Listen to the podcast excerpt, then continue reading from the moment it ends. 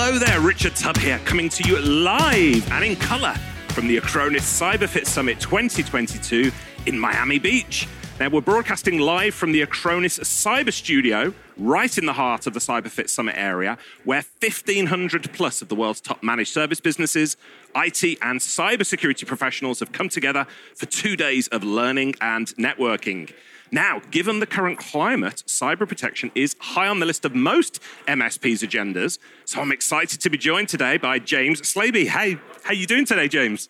I'm doing great, Richard. My voice is still holding up. I've been hosting one of the breakout tracks here, the Winning Through Innovation track, and so my voice has gotten a workout. I sat on a panel yesterday. I'm hosting a CISO panel later this afternoon.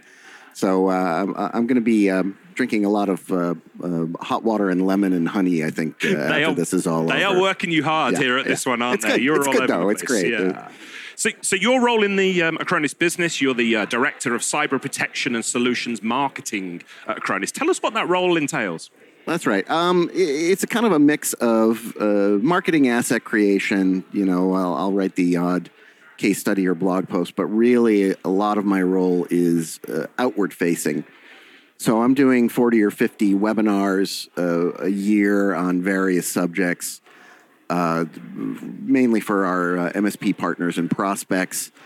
I'm doing more live events, getting back out on the road. Yeah. I did a week in Dubai. I did the Exchange conference in Denver recently. That's a lot of on-stage speaking, presenting, panel moderating, panel sitting. I've got a strategic aspect of the job, too. My boss has me looking at adjacent markets that we might potentially expand into. So that's the kind of the solutions part of the solutions marketing role. Yeah. You are one of the hardest working men in the channel. Oh, yeah, probably. No, I doubt that. You've been very kind to me when we've done webinars and things of that nature before. You're a very gracious host, so thank you for that. You're a tremendous asset, too. You bring such a great audience with you anytime you're hosting or guesting at one of our webinars. So we appreciate you, too. Well, this is a unique environment here. Obviously, podcast audio only, but to give our listeners a little insight into where we are and what's actually happening. Obviously, I said we're at Acronis CyberFit Summit. It is a bustling atmosphere. We're both very busy, but we're actually in a custom-built studio, and it's a bit like a goldfish bowl, isn't it, in the center of the conference. And as we are recording now, people are walking past and waving and saying hello to us through the glass. It's a unique environment, and I'm loving it. It's a very cool studio setup. I'm sure there are people wandering by going like, who's that fellow sitting with Richard Tubb? But no, it's great. And we've had a whole series of MSP luminaries like yourself taking advantage of it to record segments for their own podcasts and so forth. Yeah, I love it. It's a really good idea. Love it. I would love, actually, just as an on-air thought, to get all of those podcasts together and sort of pull together like a cumulative podcast of all the different episodes, if there's any way to tag that. I'm just saying that out. That's on a really cool idea. Yeah. And if nothing else, we should get a group shot. Yes. Like all this MSP brain power in the room in one place. Yeah. Anyway, down to business. Mm-hmm. So we've talked about your role of Director as Cyber Protection Marketing at Acronis. Let's clarify some of the terminology here. So Acronis have coined this term, cyber protection. I love it. I know what it means, but explain to the listeners, what is cyber protection? Because most companies talk about cybersecurity. It's a pretty simple concept, really. It's the combination, integration of data protection, so think classic backup and disaster recovery, with cybersecurity. So there's obviously a bunch of advantages for that combination for our typical MSP partner. They've got a single agent on the endpoint managing a whole range of services on the cybersecurity and the data protection side. It's integrated back at the console. It consolidates the licensing. But the really cool part about it from my perspective is the kind of mutual leverage that you get when you combine cybersecurity and data protection. So, for instance, the ability to scan backups that you stored in the cloud for vulnerabilities and malware, so that when you're doing a restoral in the event of a data loss, or CEO needs to get a new email, what you're sure that what you're restoring is clean and not introducing any vulnerabilities that you should have patched. Yeah, and this is why I'm such a fan of the phrase cyber protection, because if we take cybersecurity in isolation, you know, it's not just about protection. It's about looking after the backups. It's about education. And so I like how Acronis are moving the conversation forward here and saying, look, it's not just about one tool. You know, this is multifaceted and there's lots of things going on to keep clients protected. Yeah, the platform play also has some nice advantages when you're trying to get hooks into things like your PSA and your RMM. You know, from a reporting and management standpoint, anywhere that you can consolidate there makes your staffs more efficient, easier to train, onboard, et cetera. Yeah. So at Acronis, you work with thousands of MSPs globally every year, IT solution providers, VARs. Can you give me some examples of where you're seeing IT companies leaving themselves and their clients exposed to cyber threats?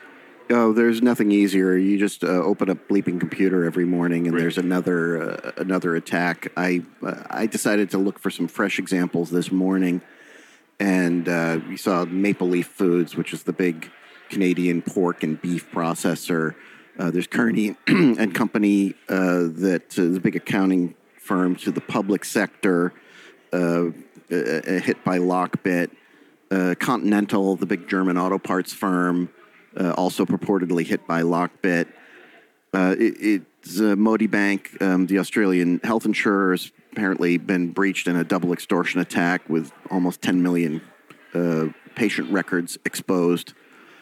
So the cyber criminals are really doing the marketing work for us by keeping successful attacks in the news on a kind of a daily basis. The caution that I would put there for our partners is that your prospects, your clients can mistakenly believe like, oh, they only go after global 2000 companies. Nobody wants my data. And the fact is that 75% of attacks, successful ransomware attacks, are prosecuted against small and medium businesses. Your clients are the ones getting hit. So don't let them think that just because the only ones that they read about in the Journal and the Times are these global brand names. The U.S. Department of Justice has fully 3/4 of their victims are actually smaller businesses. That's, you know, your data may not be valuable to anyone else, but it's valuable to you. Yes. And so locking it up or threatening to leak it is something you're likely to want to pay money to make go away. I was having a conversation with some of the experts, and you pulled together so many wonderful people from the industry, so many talented people in one place. So, you know, I'll say up front, if you're listening to this and never attended Acronis CyberFit Summit, make sure it's in your diary for next year, genuinely, because it is just turning into a beast of event with the best in the industry. But anyway, I was speaking to some of the cybersecurity experts, and we were talking about this topic, saying where clients, you know, when we share stories with them that make the front page of the New York, you know, the Post or the Guardian or whatever it might be, they inevitably look at it and the figures, the ransomware figures are so big, the damage is so vast that it's a bit incomprehensible for them as small businesses. They say, that's not going to happen to me. So the advice that I've been giving to MSPs is look for examples local to you of small businesses. It's a lot more difficult to find because people tend to keep these things under wraps. Yeah, nobody wants to disclose that they've been breached. Nobody wants to disclose it. But if you can find a story, say, of a local business like your clients who's been hit and say there's $5,000, $10,000, $15,000, $25,000 worth of, or dollars worth of damage, that becomes much more understandable, doesn't it, for small businesses? And criminals are clever, right? They're not going to present you with $1 million ransom that they know that you will never be able to pay. And in fact, they're often open to negotiation. Say like, "Oh, I can't really afford $60,000.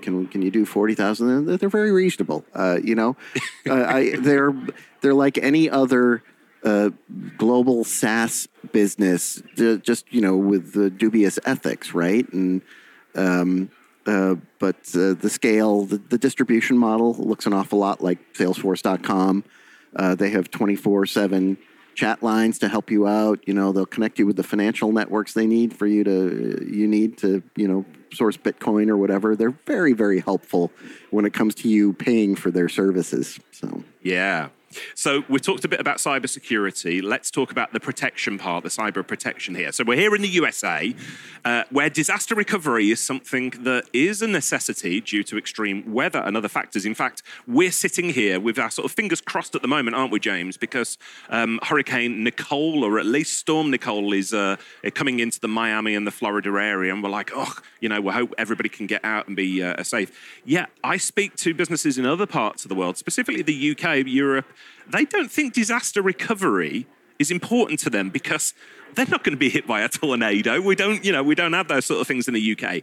Can you explain to MSPs listening, though, why disaster recovery is essential for all businesses? We're not just talking about natural disasters here, are we? Yeah, the existential threats to small businesses these days surely still include natural disasters if you're in a tornado alley or a hurricane zone, but you're as likely to have your business brought down by a malware attack as a weather event or a fire, flood, a human error that are often behind these kind of things. So if you're taking a clear-eyed look at managing your risk, you should be prioritizing cybersecurity attacks, and DRs increasingly should be part of your risk management plan. I think the other thing that's going to end up pushing a lot of businesses to really seriously consider DR services is cyber insurance. Insurers were kind of making money in cyber insurance for a long time, but the rise of ransomware has made it an unprofitable business for them. So they're raising premiums and they're raising insurability standards. They say, yeah, well, you better start implementing things like multi-factor authentication, and we want to see what your anti-malware strategy is like, or we won't issue you a policy. And increasingly, having a DR plan, DR technology, or DR service in place is going to be table stakes for getting cyber insurance. I think that's kind of a game changer. The good news is that cloud DR services put disaster recovery within the reach of small and medium businesses that would have, you know, if their only alternative was rolling their own, they could never afford it. It'd be too complicated. But something that's a service that an MSP can deliver to them in a way that's affordable and relieves them of all the complexity of it. Yeah, and on the subject of cyber insurance, you know, I had the opportunity to sit down with a luminary, Eric Simpson, who's one of the architects of the managed service industry, and I'd encourage listeners to seek out that episode as well. Eric and I were talking about cyber security insurance, because many MSPs just think, well, no, I've got the tools in place, I've got the knowledge, you know, we don't need to recommend cyber insurance to clients. I think that's a short-sighted move, isn't it? Because you can, you know, think about insurance for your car, for instance. You know, you might think, oh, yeah, I can pay for any repairs, but what about the repairs to the third party? There's so many things to consider here. So cyber insurance, I think, is something that MSPs should be seriously considering for themselves and building relationships with brokers for their clients. Yeah, it's a slightly different flavor for MSPs. It's going to be the kind of tech errors and omissions side of it. It's kind of like cyber liability insurance more than cyber insurance. But that's increasingly a good idea, because cyber insurers, when a business gets hit, are going to say, like, well, who are your tech providers? Maybe they're partly at fault, and we can go after them and get them to pay some of this claim on your behalf. Exactly the same, for the same reason you carry liability insurance on your car in case you're in a crash with someone and their insurance company decides to come after you. That protects you there. It's the exact same thing going on. Absolutely, yeah. I picked up on an article you wrote recently, which I thought was absolutely excellent. You wrote it for Channel Futures, a guest post, where you suggested in the article that MSPs should fire clients that won't invest in cyber protection services. So a little bit, I'm not going to say controversial, but inflammatory there. I totally agree with you, but can you explain the thinking behind that article? Yeah, I'm all about the clickbait headlines, you know. No, that's a legit sentiment. And the fact of the matter is that if your client won't invest in your most basic level of cyber protection, it's much likelier that they're going to turn into this time sink that you've got to deal with cleaning up their messes because, you know, they haven't gotten your, you know, good AI-enabled anti-malware and, you know, vulnerability scanning and these kind of things. So they're wide open. That's really not fair to your other clients who are paying, who are better protected, who therefore require less of your time. You know, it's that 80-20 rule in effect of that you're. So if you can push those clients out, you're really in a much better chance to manage the risk of the clients that are doing the right thing and at least investing in a basic level of cybersecurity. The other thing to consider is that clients like that expose you and your other clients to increased cyber risk. You think about tech supply chain attacks. This is something that I've written about quite a bit. And so, yeah, they're really not worth the pain, and they're certainly not profitable over the long term. But really, if you think about trying to reduce your overall risk profile for your entire client base, those people really should you really should consider saying, you can join up at this level, or I can't take you on as a client. It's a difficult conversation for MSPs to have, but I think it's an essential one. Yeah, awkward, but necessary. Yeah, being a former MSP, I know myself, I can, and I think most people who run MSP businesses who are listening to this will, empathize with the situation where they have sleepless nights because their clients are not taking the advice. Again, luminaries like Eric Simpson and Carl Palachuk, I've said this, you can't care more about your client's network than they do. Yep. So I absolutely agree with you on that article. If they're not paying attention to the advice, they're not invested in the cybersecurity, it's a house of cards waiting to come down, and you don't really want to be associated with that when it happens as well. We will include a link to that excellent Channel Futures article in the show notes for this, so thank you for sharing that with us. But let's get into the nuts and bolts a little bit here, James. Ransomware. So that's something every MSP has to protect their clients against. A ransomware breach for a client is not only financially damaging, but as we've explored a little bit here, it's reputationally disastrous for an MSP as well. So what techniques can MSPs use to deflect and mitigate ransomware attacks? Well, I think you have to apply a little more scrutiny to your technology providers, your vendors. And so, for example, your software vendors, you need to scrutinize to make sure that they are doing everything that they need to do to protect themselves. You want to look at their development process, make sure that they're doing secure software development. And there's similar kind of assessment that you should do with all of your tech vendors. We think about that big popular IT operations tool vendor that got breached a couple of years ago, right? And how that, 100,000 of their customers downloaded that malware, and 10,000 of them actually found it activated and stealing their data. And of course, that's a giant reputational hit. You're supposed to be a trusted technology provider, and you end up as a conduit for malware.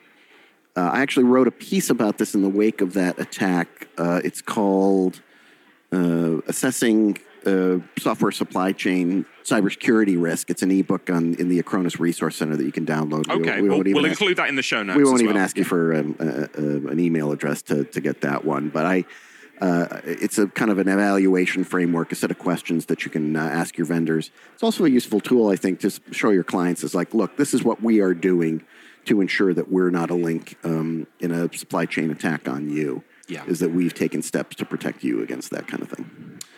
So let me put you on the spot here. Hmm?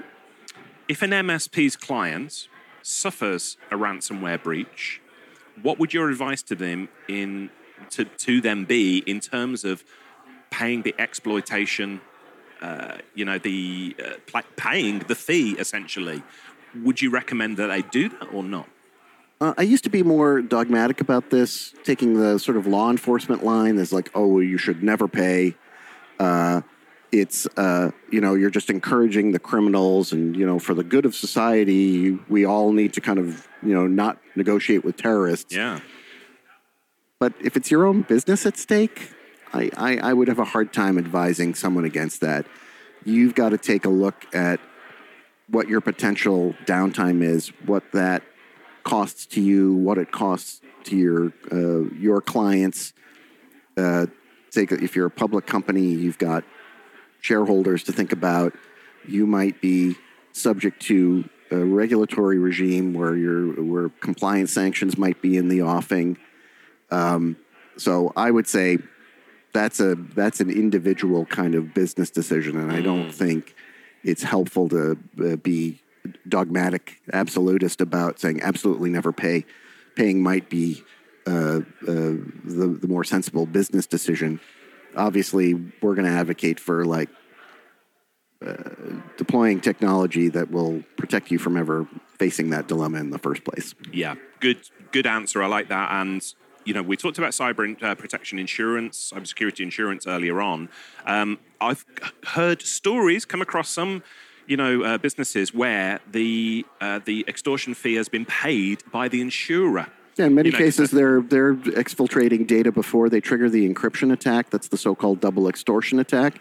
They've got access. They know exactly how much you're covered for. Yeah. And so it's I see that your cyber insurance policy will pay $50,000. That's what we're going to charge you for a ransom because we know you can afford that. Yeah.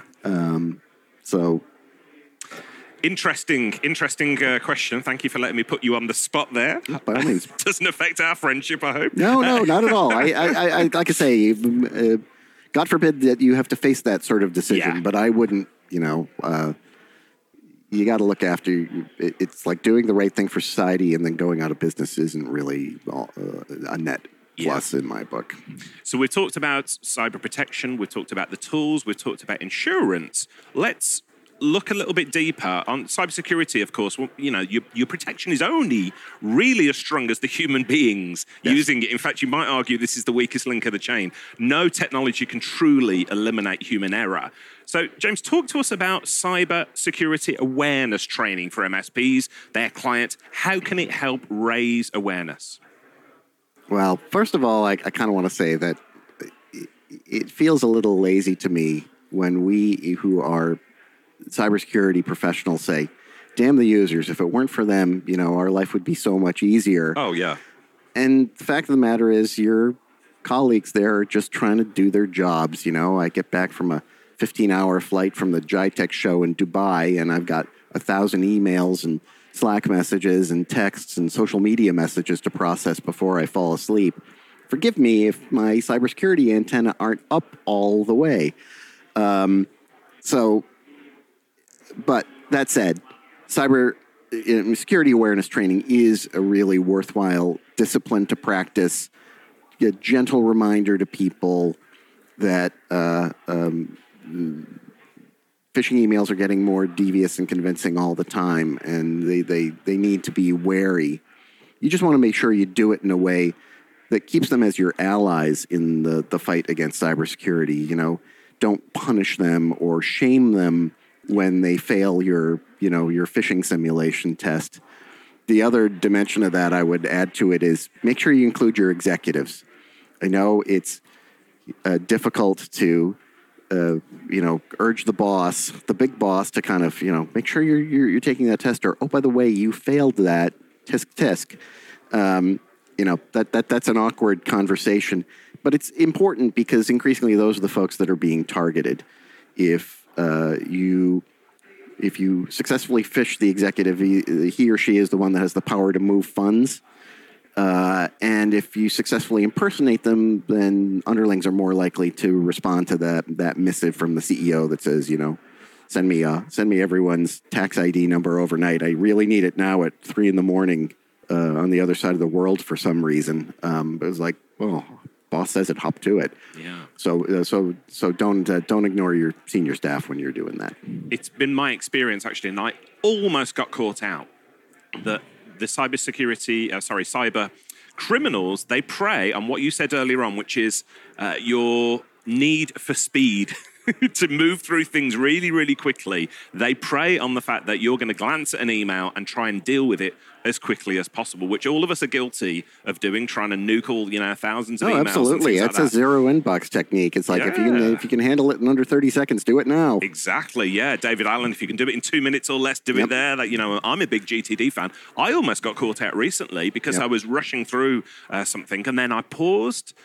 And, some of the messages that come through, some of the phishing messages are so good now that I don't think, you could really take a look and go, you know, there's no bad spelling in there. It's, you know, there's very little mistakes. So yeah, somebody figured out who my alma mater was and sent me a very convincing thing looking like it was from my alumni association, and I nearly bit on that. Yes, which how embarrassing, well, not just embarrassing, disastrous for us. So slow down a little bit and think about what you're doing. Yeah, anytime you say, when something is like very, very urgent, you know, make sure that, you know, give it a closer sniff. Yeah. I guess there's some advice in there, nothing to do with cybersecurity, but it does lean over onto it. You know, if you're going to reply to an email really quickly, just pause. You and I have both done it where somebody said something to us and you're going to reply really quickly, take a breath and see if it's still there in sort of 5-10 minutes. That. So, Now, we live in a world of cloud computing. Of course we do. Nearly every MSP uses a cloud solution from the big three, Microsoft, Google, or Amazon. You know, we've got even got alternative cloud providers such as Linode. They're here at the event. There's a worrying trend that I'm noticing. I don't know if you spotted this as well. Some clients and their MSPs seem to almost abdicate responsibility for cyber protection because they feel as though their cloud vendor is just going to look after everything for them. What are your thoughts on cyber protection for cloud services? Oh, yeah, this is a subject I've done a series of webinars on. I've got another one upcoming in the next couple of weeks.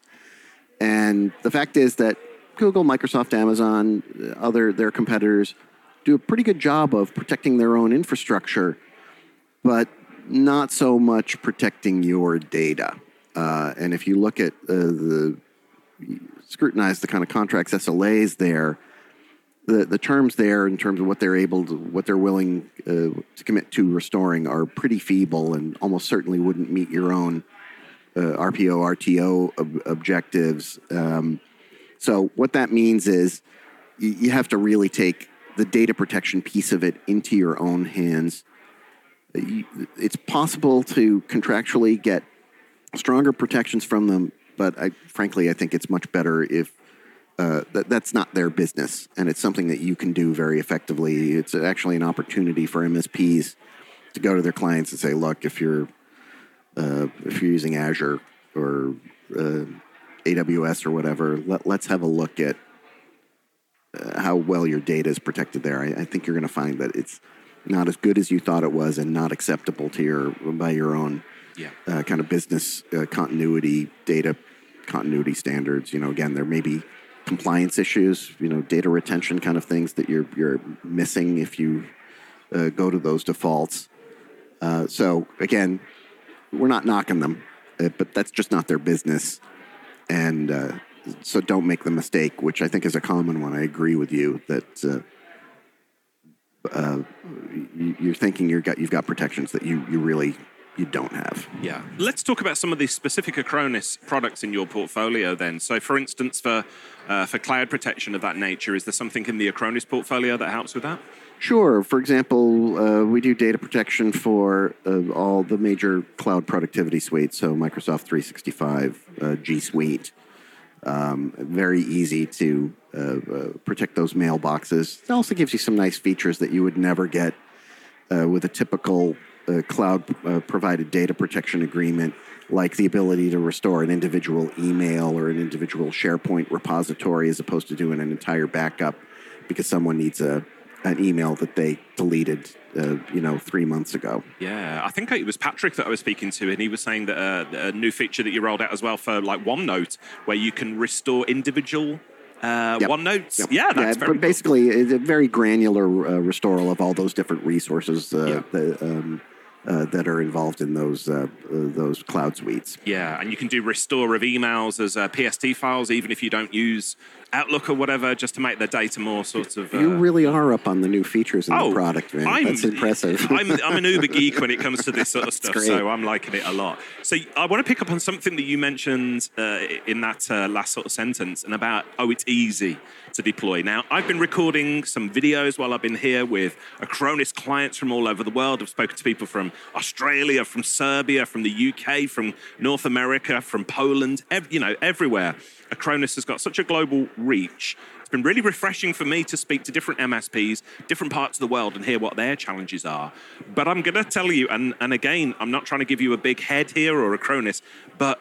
Well, since I created all the products, I think I deserve some credit. Yeah, since you're the sole developer of everything there. The word easy comes out again and again and again. Like, everybody mentioned it. So when I was saying to them, look, what's it like to deploy and use? And they're like, oh, it's easy. Everybody has said that. So tell me about that, you know, the philosophy that goes behind this, because cybersecurity, most people think of it as highly complex. And of course, there's lots of moving parts, lots of things going on. But Acronis seem to have really built this culture of, okay, maybe highly complex behind the scenes, but we're going to make it super, super easy to deploy and use. Yes, it's the paddling duck model. It's like we're on the surface, we are gliding, and underneath it's pedaling furiously. Well, you know, it's just a simple, you want to win the loyalty and affection of your MSP partners, you do everything to make their business profitable, right? So I think of a feature like automatic adding of new resources to cyber protection plans, so that when something you're not having to go manually, and it's going to automatically add it to a default plan for that category of device or that geographic location or that department. And so anything you can do to, you know, apply automation to it. You know, AI is increasingly playing a big role. You know, automatically detecting ransomware attacks, terminating them, and then unwinding any files that they encrypted before our smoke alarm went off, so that the client is never aware of it, and the only way the provider might mention it is they're, you know, scrubbing through their logs and go like, oh, protected an attack. So we've tried to make that easier to get a report on activity, so that you can go to your client and say, this is all the things that, all the attacks that we stopped, this is all the protections that we provided. You know, you think of a tool like the CyberFit score, which is effectively a lightweight vulnerability assessment, and something you can take to your client and say, here's all these areas that we could address to improve your overall risk profile. And I already talked about the kind of the integration in the agent, integration in the console. I think everyone understands that the lower your footprint on the end device, the better it is for everybody. But just the ability to very simply, you know, hit a switch and, all right, okay, now we've added vulnerability scanning to this device or this class of devices or this location. Or here we've added automated patch management. Here we're adding EDR, here we're adding DLP, to have that all in kind of one product, one agent, one console. There's obvious leverage and operational efficiency that you bring to it. And it's just gives you a nice upgrade path. Lots of our partners start clients on, we'll do backup and endpoint anti-malware with anti-ransomware capabilities into it. And once they're happy with that, say like, oh, we have all these other services that we can add, you know, the cross-sell, upsell opportunities are an easy sell and easier to activate. Yeah. Let me ask you a question with your marketing hat on here. So lots of MSPs listening to this are going to be intrigued. So they're going to be, okay, I want to look into, you know, the Acronis portfolio. See, you know, it sounds easy, it sounds powerful, sounds good. They have a challenge, though, when they speak to either new clients or, in many cases, existing clients. And the clients will say to them, we don't want to pay extra for that. Or existing clients will say, well, we thought, James, you looked after that for us already. Yes. So I can see you smiling, like you know where I'm going with this. With your marketing hat on, what advice would you give to MSPs about encouraging their clients to realize that this isn't one and done, it's not done and finished? You know, this is cybersecurity is a moving target. Yeah, that is a kind of the big sales challenge, right? Is educating clients that the cyber criminals aren't resting, right? That rust never sleeps, right? And it was something that Tony Wilson of ConnectWise talked about in his keynote here earlier, that you've got to disabuse yourself of the notion that you will ever eliminate every single point of failure in your overall risk management project. So it's a kind of a constant refresh, reminding them of what's going on in the headlines. There are marketing tools that you can take advantage from Acronis, put on your own webinar. You go to our partner portal, and it's just loaded with marketing assets, ebooks, case studies, webinar materials, pre-recorded webinars, email campaigns in a box that you can put together. And those kind of things allow you to provide a kind of a constant reminder to your client that there are the cyber threat environment out there is kind of constantly evolving. That there's a good chance that you look at research, for example, that shows that the typical small business struggles to patch known vulnerabilities. So never mind the 10,000 new iterations of ransomware that are coming out every minute, kind of auto-generated by these AI bots. But vulnerabilities that your vendor has told you about and provided you a patch, and you just it's a treadmill that you're not keeping up with. So never mind these new zero-day threats that are coming at you. This is stuff that you know about and you should be able to address, but it's tough to keep up with. You know, you're getting patches from your OS vendors and your application vendors and your network, you know, your router vendors. And some of them you need to test against your existing applications, so you're not breaking something with an update or losing functionality from it. So you got, pity the small business person that's got to try to manage that. But that's clearly an opportunity for MSPs as well. Yeah. But I would keep I would keep that conversation going with some of these tools.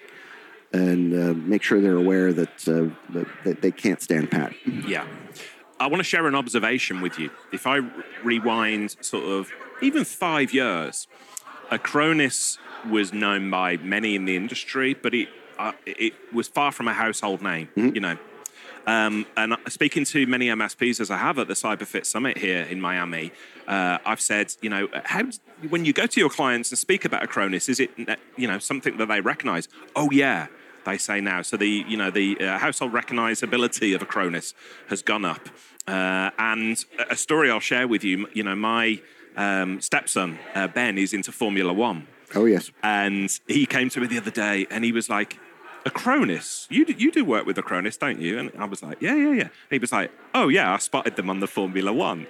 So this whole piece that you've done around, the sports teams and things of that nature, that seems to have really raised the profile of the business. Let me tell you, Richard, when we first started doing this about 6 years ago, I was highly skeptical. I was like, this looks like a lifestyle play for our executives so that they can get, like, trackside seats. That's a very polite way of putting it. I was looking at the budget that was going into it, and I think, all the programs I could do with that.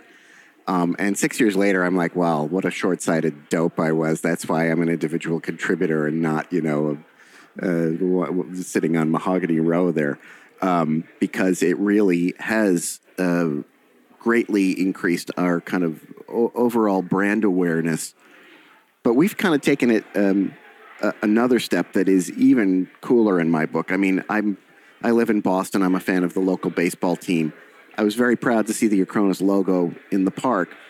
But really, we're just we're an ingredient, right? We're under the hood. And so what we created this team up program, which gets our partners, our MSP partners, delivering services to someone like the Red Sox. So we've got a MSP called Green Pages. I think they're pretty well known. And they are actually delivering data protection and cybersecurity services to the Red Sox, and it's their logo in the ballpark now. So it's great that the Acronis brand is out there, but it's much better for our partners to have their brand affiliated with these pro sports organizations, whether it's F1 or Major League Baseball, Premier League Soccer, Premier League Football, and you know, we got 60 plus of these organizations around the world, and you know, a dozen different professional sports, and that is a unique opportunity for many of these partners, and they're loving it. I'm working on a case study of the Green Pages story. It's a cool technical story. But they also talk about how what a brand boost that it's been for them, how it's brought business to their attention because somebody who had no idea who Green Pages was saw their logo at the Sox game and looked into it. And it's a rare opportunity for MSPs to be affiliated with that kind of without Acronis bringing it to them, it's probably not something they could put together on their own. Agreed, and I've spoke to... First of all, what's the program called? Oh, it's called Acronis CyberFit Sports Team Up. Sports Team Up. Yeah. So any Acronis partners who are listening to this podcast, if you have overlooked this program before, I would highly encourage you to go and check it out, because I have spoken to a number of MSPs. I was very fortunate to spend time with your team in Schaffhausen in Switzerland last year, and to meet lots of European MSPs. And the MSPs who have got involved in this program and are sponsoring local sports teams or getting involved in the IT there, they said exactly that they would never have dreamed that they could be hitting at that level, to use a sports analogy, and to get involved with those teams. But Acronis make that possible through the partnership, don't they? So, yeah, where can people go to find out more about that program? So there's plenty of information on our website.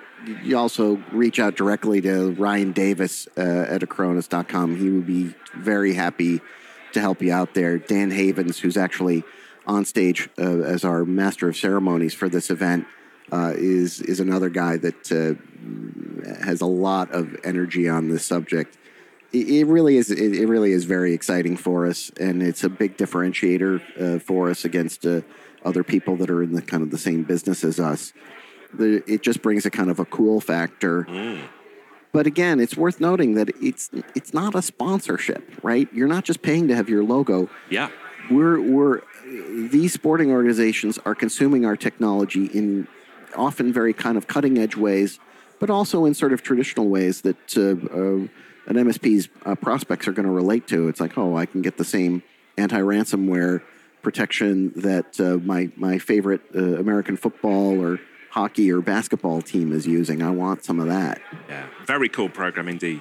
I'm conscious of time. You're a busy man. You're going to shoot off and do another session in a few minutes here. Yeah, I'm hosting one of the breakout tracks, and I'm doing a CISO, moderating a CISO panel later today, and then it's time for hot water and lemon and honey tea. Before I let you go, I want to ask a question. Looking into your cyber protection crystal ball, what would you say, James, are the threats that MSPs should be preparing themselves to defend against in the future?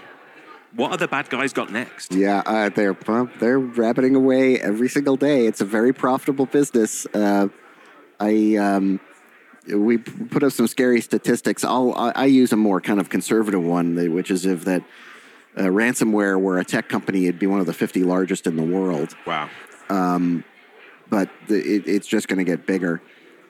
More insidious extortion techniques. So, you know, nowadays they're exfiltrating data first before they trigger the extortion attack. But now we're seeing things like, not only will we threaten to leak your data, we're calling your customers and telling them that we've got some of their data that was in your control. And if you don't pay the ransom, call them up and encourage them. We've seen another one where they threaten a DDoS attack as well, in addition to those other techniques. Say, pay us or we'll leak your data, we'll embarrass you in front of your customers, and we'll bring down all your web-facing servers while we're at it, too. So that's one thing. Number two, you can expect greater use of artificial intelligence to kind of automate their attacks. We're already seeing it with the number of 0 days of ransomware that are coming out every single day. But they'll use it to iterate and craft more convincing phishing emails. That's clearly a kind of a new frontier there. You will see more living off the land attacks.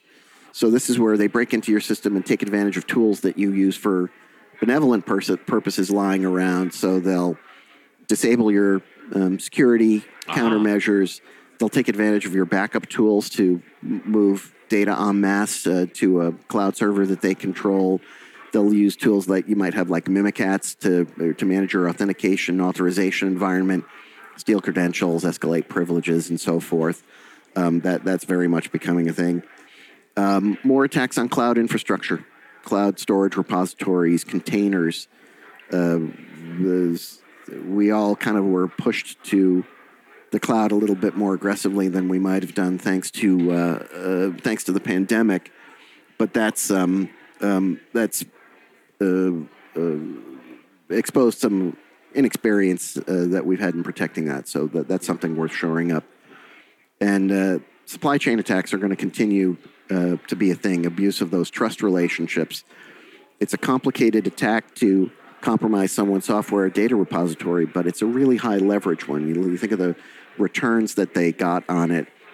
And those kind of advanced persistent threat attacks where it's a multi-stage stealthy attack that takes place over a course of months, that used to be a nation state on nation state thing. You know, think about the Stuxnet attack, but criminals are employing those techniques now. And so that means you got to think about maybe deploying tools like DLP so that you can identify when there are anomalous data flows out of the organization. And for the benefit of listeners, DLP? I'm sorry, data loss prevention, yeah, which is basically about tracking data movement within your organization and looking for things that are suspicious. You know, why is Jim copying the contents of his hard drive to a USB drive at midnight? Is he thinking of leaving the company? Or why are we making this 1 terabit transfer of data to this cloud website in or this target in Asia that we don't normally? So that's one. EDR would be the other one, which is about threat hunting, basically, yep, looking for things that are lurking and identifying what is legitimate, kind of whitelisting your good processes so it's easier to detect malicious ones. All sounds very scary, doesn't it? So let's end on a positive note. We talked about I don't know. It's. I try not to present it as a kind of a fear proposition. That's sure, the most tired cliche in cybersecurity marketing. It's just understand that this is a competing business, and what they're competing with is, you know, or what they're after is your uptime. Yes.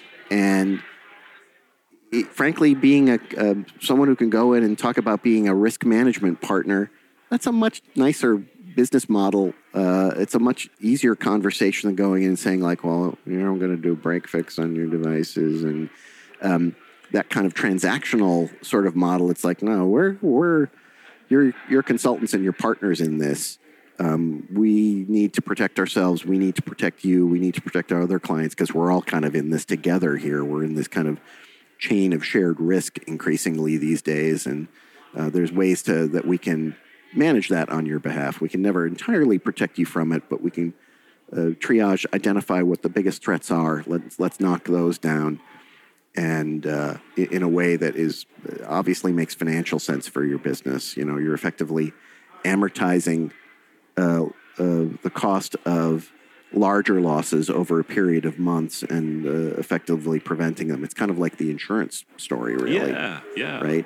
And that's easier for business people to understand than, you know, taking them through the internals of a ransomware attack. We often demo that. We think that's cool. And for a technologist audience, it's really appealing to understand how things are working and what you're kind of up against there. But a business person is like, explain to me what the risk is and how much it's going to cost me to reduce it by X%. And that's an easy business decision. Yeah. So the cyber criminals are moving fast. They are getting more innovative.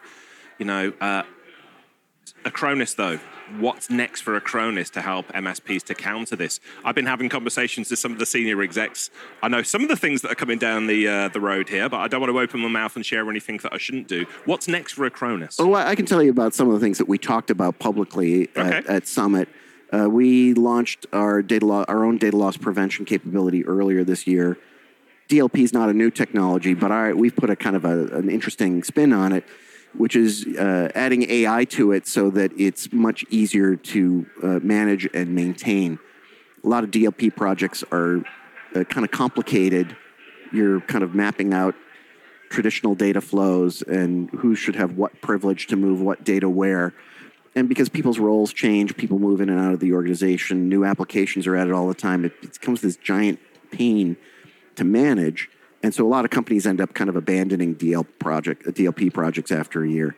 Here we've got AI helping to automate the initial setup and then the maintenance of that DLP environment over time. And it makes DLP as a service a practical offering for MSPs. EDR is something that we just announced. that will be rolling out early next year. And again, this is about kind of taking on more advanced malware threats that tend to be stealthy and more difficult to detect with traditional, even AI-enabled kind of anti-ransomware approaches. We've also got an advanced automation capability, which is basically providing more tools to help automate the business side of being an MSP. And we're going to kind of continue to keep expanding the number of blades in the Swiss Army knife that is our platform, more cybersecurity kind of capabilities. You can expect to see more of that down the road. For a company headquartered in Switzerland, that is a very good analogy for us. Oh, I never thought of what a dumb cliche that is that I just said there. But yeah, I mean, and that's kind of an old, but you know, it's a platform. Yeah. People understand what that's about. And you need to always be giving, we always need to be giving our partners new reasons to talk to their clients. Because there's always new threats coming down the road, and that will keep them ahead of it. James, I could talk to you all day, but A, I don't think your voice would hold up because You've been doing a lot of talking, and B, you've got to run off and moderate sessions. I do. Here. I've got to go get wired up to go on stage here. So. Well, thank you for your time today. I really appreciate it. I know you're under a lot of demands, a lot of people wanting your time at this event, so I appreciate you. I'm super popular at Summit. It's great. I appreciate you carving an hour out to sit and talk with me in this beautiful studio here. We've had people walking past, taking photographs, waving to us. It's a great environment, and again, for anybody listening who's not aware of Acronis CyberFit Summit, put it on your calendar for 2023. It is an event. Yeah, October, back in Miami Beach again next year. So we've already opened up registration for it. So. There you go. Yeah. We'll put that in the show notes for people to get involved. James, if anybody listening to this wants to continue the conversation with you, how can they reach out to you? Well, I'm currently on Twitter as J.R. Slaby. That's J.R.S.L.A.B.Y. And if it doesn't turn into a cesspool stroke hellscape in the immediate future, I will still be on there, though I'm not super active on it. Easier way to reach out to me is on LinkedIn at James R. Slaby. Again, that's S-L-A-B-Y. And I keep abreast of that, and I often get connections from MSPs and businesses that have seen a webinar or maybe heard me on the famous Richard Tubb podcast and want to reach out. So thanks so much for having me. It's always a great pleasure. My pleasure. To talk to you. I'm looking forward to working with you on some webinars and other events like that in the near future. I'll look forward to it. We'll include all of the details, everything that James has mentioned, including his contact details in the show notes. You can go to www.tublog.co.uk for all of the details. James, you're the man. Thank you. Thanks so much, Richard. It's been such a pleasure to hang out with you for a little bit. Cheers. Hey folks, Richard here. Thanks for listening today. I know you've got a ton of options for who you listen to nowadays, so I really appreciate your support. Do you have any feedback on this episode? Ideas for future guests? Tweet me at Tublog using the hashtag TubTalk. I respond to every tweet and really appreciate your feedback.